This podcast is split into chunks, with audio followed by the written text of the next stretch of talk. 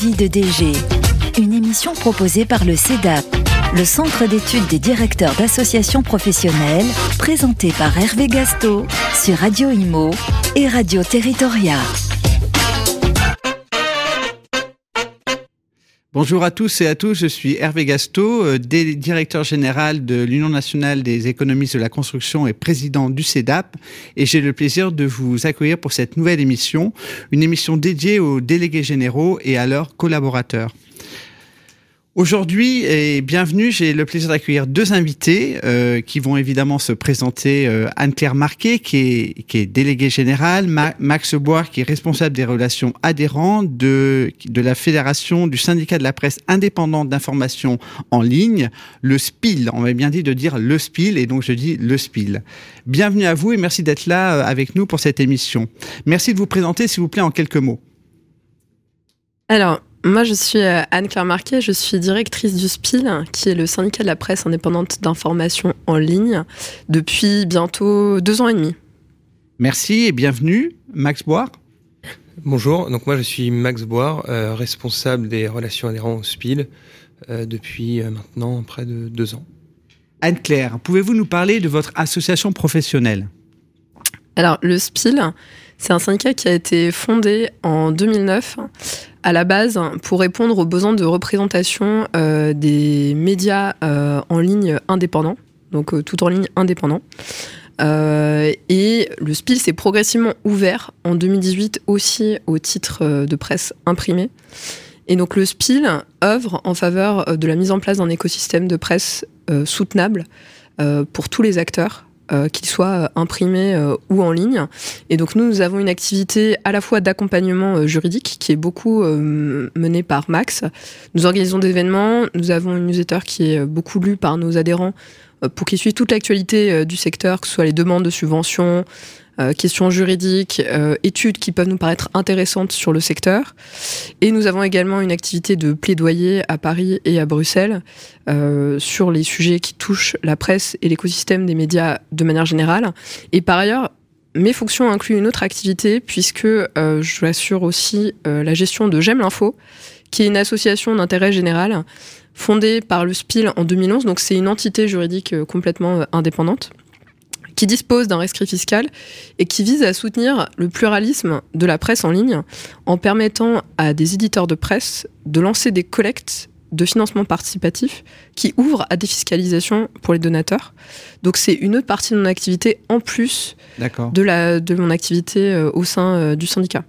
Combien d'adhérents avez-vous dans votre syndicat ? On a 270 entreprises adhérentes qui éditent 340 titres de presse aujourd'hui. D'accord, ce qui est pas mal. Alors, vous avez parlé de plaidoyer, donc de votre environnement, on a parlé de votre association, on va un peu parler justement des sujets sensibles.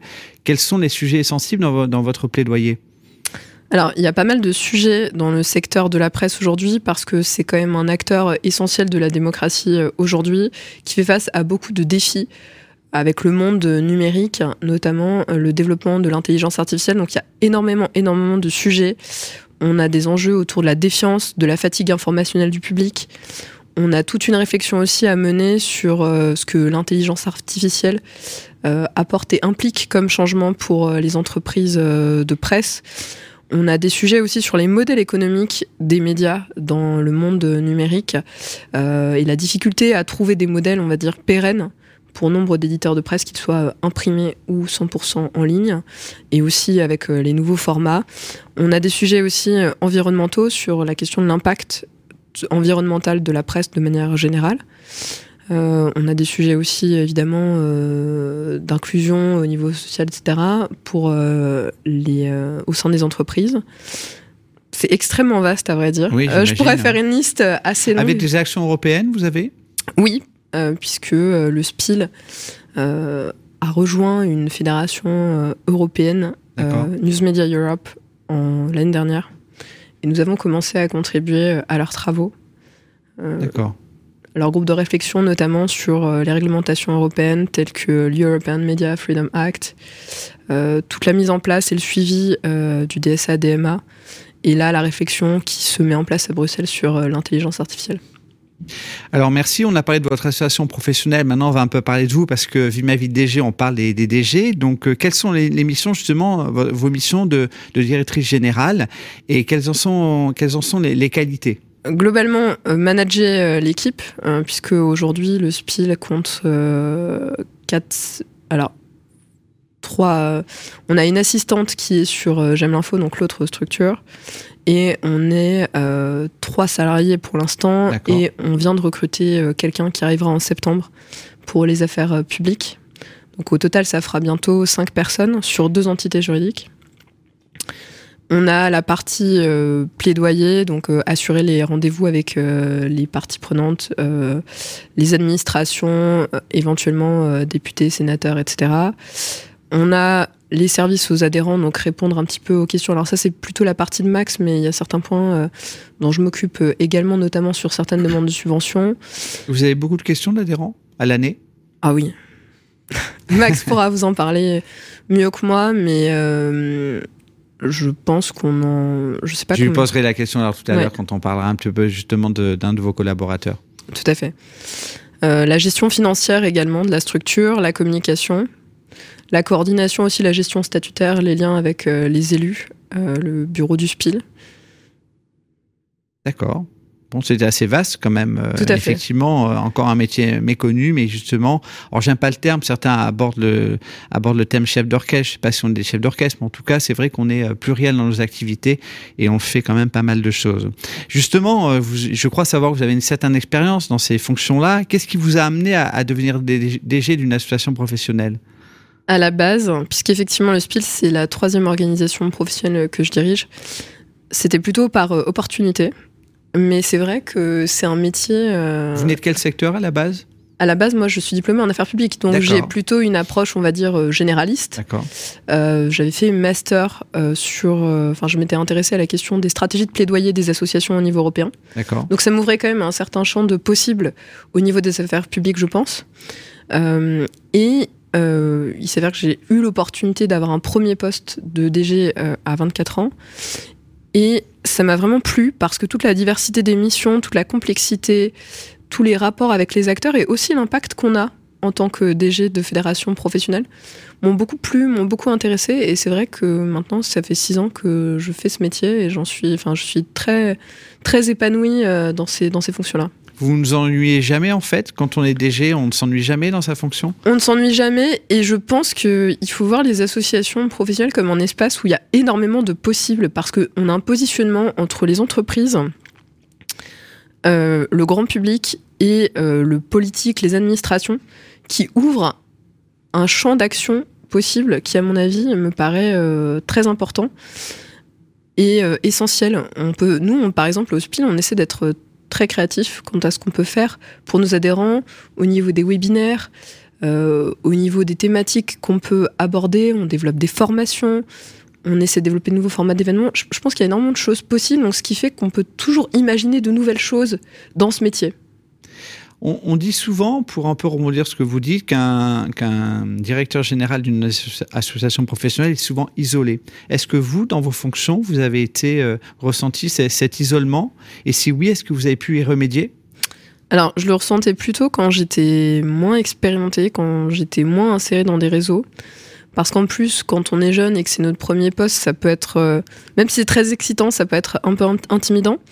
Mais justement, grâce au CEDAP, j'ai trouvé une communauté très soutenante, très conviviale, qui m'a permis justement de rompre cet isolement et d'avoir toujours des gens qui peuvent répondre à mes questions.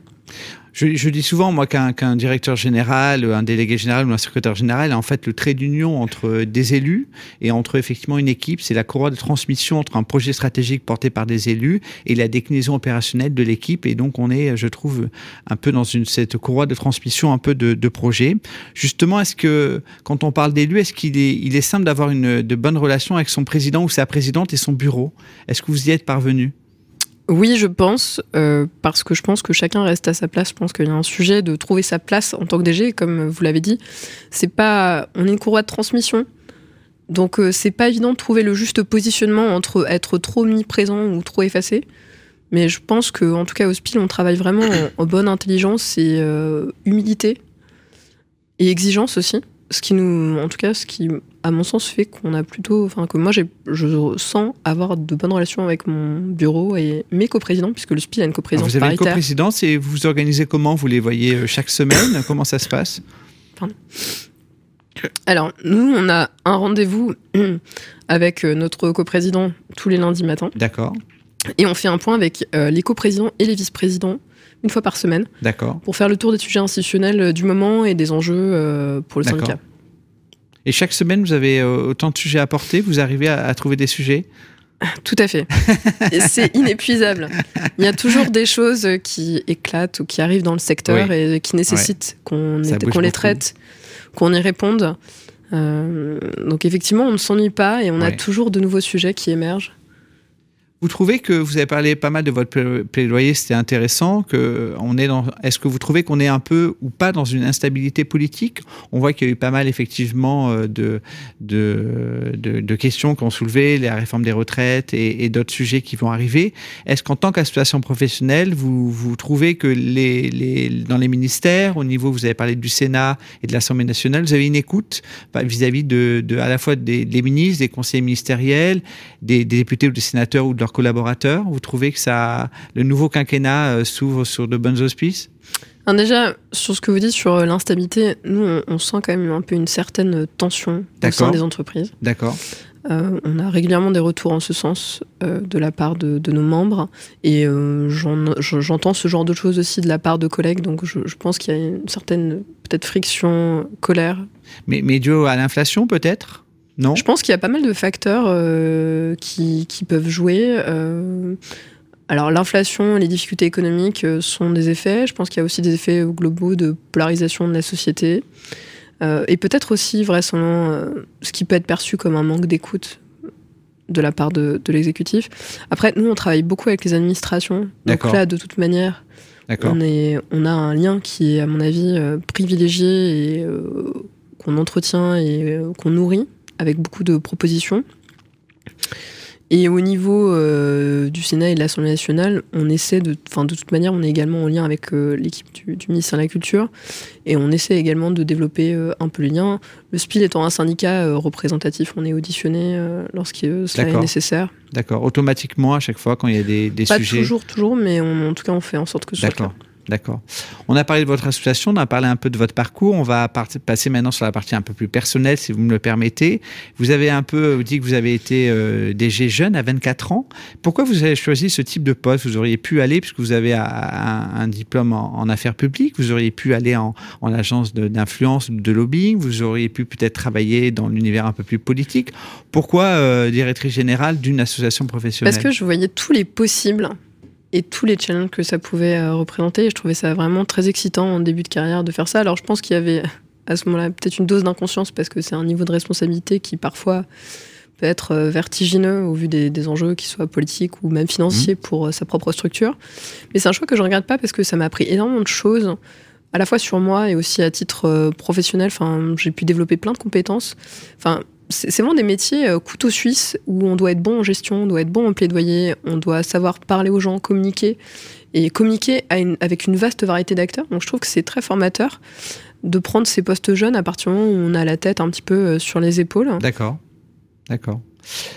Justement, vous avez l'air très occupé, hein. Vous avez énuméré un peu vos missions tout à l'heure. Est-ce que justement vous arrivez à avoir des passions et des hobbies ? C'est essentiel et c'est quelque chose auquel je fais aussi attention chez mes collaborateurs. Pourquoi c'est essentiel pour vous ? Parce que ce sont des métiers, bien comme vous l'avez dit, qui sont très prenants, qui sont très exigeants, où la pression peut être assez forte et c'est important de préserver, je pense, du temps pour soi, de garder un espace pour soi.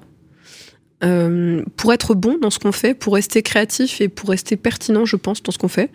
Donc, moi, évidemment, c'est des postes où on travaille quand même pas mal, mais j'ai quand même du temps pour voir mes amis. Alors, je suis connue pour beaucoup cuisiner, pour beaucoup aimer manger. On ne nous a jamais vu faire des ateliers cuisine au CEDAP, mais écoutez, il faudrait... Écoutez, on va faire des ateliers confitures, petits gâteaux, tout ce que vous voulez. Donc la cuisine, c'est un de vos passions ? Absolument. L'art, de manière générale. Je fais beaucoup d'expositions, mais sous toutes ses formes aussi. Je vais au théâtre, j'aime bien aller à des concerts, je peins encore un peu. D'accord.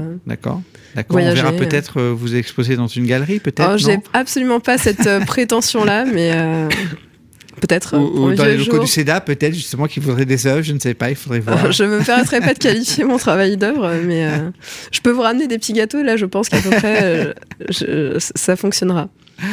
Et justement, est-ce que vous avez un sujet qui vous tient particulièrement à cœur ? Parce que quand on est évidemment directeur général, on a les missions de notre association. Et des fois, certains ont des fondations, ont des sujets un peu annexes, mais finalement font sens. Vous avez dit, quand on est DG, on essaie de faire sens dans effectivement la société et apporter notre pierre à l'édifice en fonction des sujets que nous portons. Est-ce que justement, vous avez un sujet qui vous tient particulièrement à cœur ? Oui, puisque en plus de mes activités de DG du SPIIL, je suis aussi engagée dans le mentorat et l'égalité des chances. D'accord. Je suis bénévole au sein de l'association Article 1, d'accord, qui permet de mentorer des jeunes, d'accord, et de les emmener vers la réussite, en tout cas leur transmettre des codes, de partager. Et pour moi, c'est une mission qui est essentielle. Et c'est quelque chose que j'essaie aussi de faire avec mes collaborateurs au sein du SPIIL, de les pousser vers le haut, de les mentorer, de les questionner sur leurs envies, qu'ils soient stagiaires ou assistants, en tout d'accord, cas de les amener vers là où ils ont envie d'aller et de les faire grandir, quoi. C'est une mission qui est très importante et j'incite d'ailleurs toutes les personnes que je peux connaître qui ont des postes à responsabilité, que d'essayer de mentorer d'une manière ou d'une autre, que ce soit par une association ou même au sein de leur équipe, des jeunes, parce que moi ça m'apporte beaucoup au niveau humain, dans la communication et dans l'échange avec l'autre, et je pense que c'est vraiment chouette que de permettre à des gens qui ne viennent pas forcément de milieux très favorisés que d'accéder aux clés de la réussite, et pour moi c'est quelque chose qui est vraiment essentiel. Vous suivez au quotidien un groupe de jeunes, c'est ça ? Alors pas forcément au quotidien, moi j'ai 2 personnes qui m'ont été assignées, d'accord, donc nous échangeons sur des bases régulières, d'accord, dans le cadre de leur recherche de stage par exemple, d'accord, ou de formation, de réflexion sur le master. Ils ont quel âge à peu près ? Ils ont à peu près une 20aine d'années, d'accord, et je le fais aussi pour l'association des jeunes lobbyistes à Paris, pour accompagner des jeunes qui sont en début de carrière, d'accord, en affaires publiques. Est-ce que justement, vous avez parlé de votre parcours, est-ce qu'il y a certains types d'engagements qui ne sont pas compatibles avec la fonction de directrice générale, par exemple des engagements qui peuvent être politiques, ou même peut-être humanitaires? Est-ce que vous pensez qu'il y a des engagements qui sont incompatibles? Alors, effectivement... Mais ça, c'est vraiment ma vision personnelle, mais je pense qu'en tant que DG de syndicat, on doit quand même avoir une position qui doit rester, à mon avis, la plus neutre possible. Pourquoi ? Parce que, à mon avis, les organisations professionnelles, elles sont porteuses d'intérêt général. Et j'ai du mal à voir, mais après, c'est une vision qui est très personnelle et qui est tout à fait sujette à débat, je n'ai pas de problème avec cela, mais je pense que quand on est... à mon avis, engagé en faveur de l'intérêt général comme on peut l'être au sein d'une association professionnelle. On doit veiller à ce que nos jugements personnels, nos opinions personnelles n'influent pas ni nos adhérents, ni nos élus, et n'interfèrent pas avec l'action d'intérêt général, la vision globale de l'association. Merci Anne-Claire. Nous allons passer maintenant à Max Boire. Merci encore d'être là, un de vos collaborateurs parmi vos 4, il me semble, permanents. Et justement, quelle fonction exercez-vous au sein de votre association professionnelle ? Alors donc, comme dit précédemment, moi, je suis responsable des relations adhérents. Oui. Et bah, tout est dans le titre. Je m'occupe globalement de tout ce qui a trait aux adhérents, de leur adhésion à leur non-adhésion, même si on essaye de l'éviter. Et globalement, j'organise toutes sortes d'initiatives pour qu'ils puissent adhérer. Pour qu'ils puissent adhérer et puis pour les accompagner, surtout au cours de leur adhésion. Il y a un suivi en direct que Anne-Claire évoquait précédemment. On a beaucoup de questions de la part des adhérents. En fait, dès qu'ils ont un sujet, ils peuvent se tourner vers le SPIIL et plus particulièrement vers moi, pour les aiguiller, notamment dans la constitution de leur dossier administratif pour les diverses reconnaissances, les diverses aides, et de manière générale, toutes questions, notamment juridiques, parce que j'ai une formation de juriste, mais pas exclusivement. D'accord. Pour les accompagner au quotidien. Le processus d'adhésion chez vous, ça se passe comment ? Alors, c'est une excellente question. Tout d'abord, il y a un formulaire à remplir sur notre site. D'accord. Qui n'est pas forcément. Donc, toute entreprise qui est de votre secteur va sur votre site internet et remplit un formulaire. Exactement. Le formulaire, après... arrive chez vous ? Ses failles, oui, il arrive chez nous, il est en ligne. Et en fait, moi, ensuite, je remplis une fiche d'adhésion et puis j'appelle les candidats pour en savoir un peu plus sur leur projet, sur les raisons aussi qui les poussent à vouloir adhérer, sur les divers aspects liées aussi aux conditions d'adhésion au syndicat, etc. D'accord. Et ensuite, on instruit ce dossier auprès d'une espèce de commission spéciale composée d'élus. Et puis ensuite, le bureau du syndicat vote, se prononce sur les adhésions. Et c'est une adhésion ferme ou avec une année probatoire ? Ça dépend des cas. Parce que, justement, parfois comme on a un syndicat qui s'adresse notamment, en particulier à la presse indépendante, on a beaucoup de jeunes médias qui arrivent, qui ne sont pas complètement lancés, qui ne remplissent pas forcément toutes les conditions d'adhésion. Mais on leur permet quand même de nous rejoindre avec une période de probation d'1 an ou 2 ans pour les accompagner justement dans leur professionnalisation, dans leur indépendance, etc. C'est la question que je posais à votre directrice générale, je vous posais la même question. Pour quelles raisons vous avez souhaité travailler dans une association professionnelle ? Alors c'est une excellente question et je pense que ma réponse sera légèrement proche. Même c'est le côté mentorat. C'est exactement ça. Non, je dirais qu'il y a une part d'opportunité qui s'est présentée parce qu'à la base, je n'avais pas du tout pensé à ce secteur-là. Vous ne connaissiez pas ? Alors je connaissais le SPIIL en particulier parce qu'on l'avait évoqué au cours de mes études, parce que j'ai fait une formation notamment en droit de la communication, droit des médias. D'accord. Et c'est justement par mon master que j'ai vu l'offre du SPIIL passer. D'accord. Mais c'est pas du tout effectivement un secteur que je connaissais. La presse, j'avais des notions en raison de ma formation, mais c'était pas non plus le secteur auquel j'avais pensé initialement.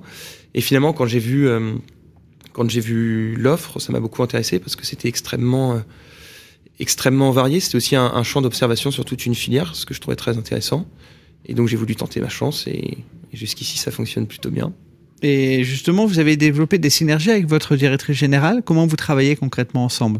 Comment on travaille concrètement ensemble ? Alors, je la laisse compléter. Attention, elle vous regarde. Hein. Si mon propos est lacunaire, non, mais les synergies sont nombreuses. D'autant que quand je suis arrivé, en fait, j'étais le premier collaborateur recruté. Parce qu'avant, il n'y avait qu'un seul permanent au sein du SPIIL. D'accord. Donc là, quand je suis arrivé, on a commencé à travailler à 2. Vous êtes arrivé en quelle année ? Je suis arrivé en fin mars 2021. Donc il y a un peu plus de 2 ans. D'accord. Et effectivement, il fallait construire beaucoup de choses. Et il y avait beaucoup de choses que je ne maîtrisais pas aussi. Donc on échangeait et on échange toujours énormément. Donc les synergies sont nombreuses. Et je pense qu'il y a aussi une complémentarité dans les diverses missions et une très bonne entente qui est, je pense, la clé de notre réussite. Et si on se projette un peu dans votre perspective professionnelle, vous aimeriez être à votre tour directeur général ? Alors, c'est une question que je me suis déjà posée, c'est une question qu'on a potentiellement aussi parfois évoquée avec Anne-Claire. C'est une idée qui m'a traversé l'esprit. D'accord. Après, ça suppose aussi beaucoup d'envisager beaucoup d'aspects. Comme Anne-Claire l'évoquait plus tôt, c'est une véritable fonction couteau suisse. Moi, je suis déjà un petit peu... Enfin, c'est un terme qu'on aime bien employer, un peu couteau suisse aussi à mon échelle, mais ça supposerait d'apprendre encore énormément de choses et de se mobiliser sur tout un tas de sujets. Donc peut-être à terme, mais je pense que c'est pas encore... j'ai pas encore peut-être assez de bouteilles, si je puis dire, et d'expérience pour envisager tous les sujets que ça implique. D'accord, merci en tout cas, merci à nos invités pour vos échanges francs et sincères, et je vous invite le mois prochain pour une nouvelle émission Vis ma vie de DG. Vis ma vie de DG, une émission proposée par le CEDAP. À retrouver sur les sites et applis de Radio IMO et Radio Territoria et sur toutes les plateformes de streaming.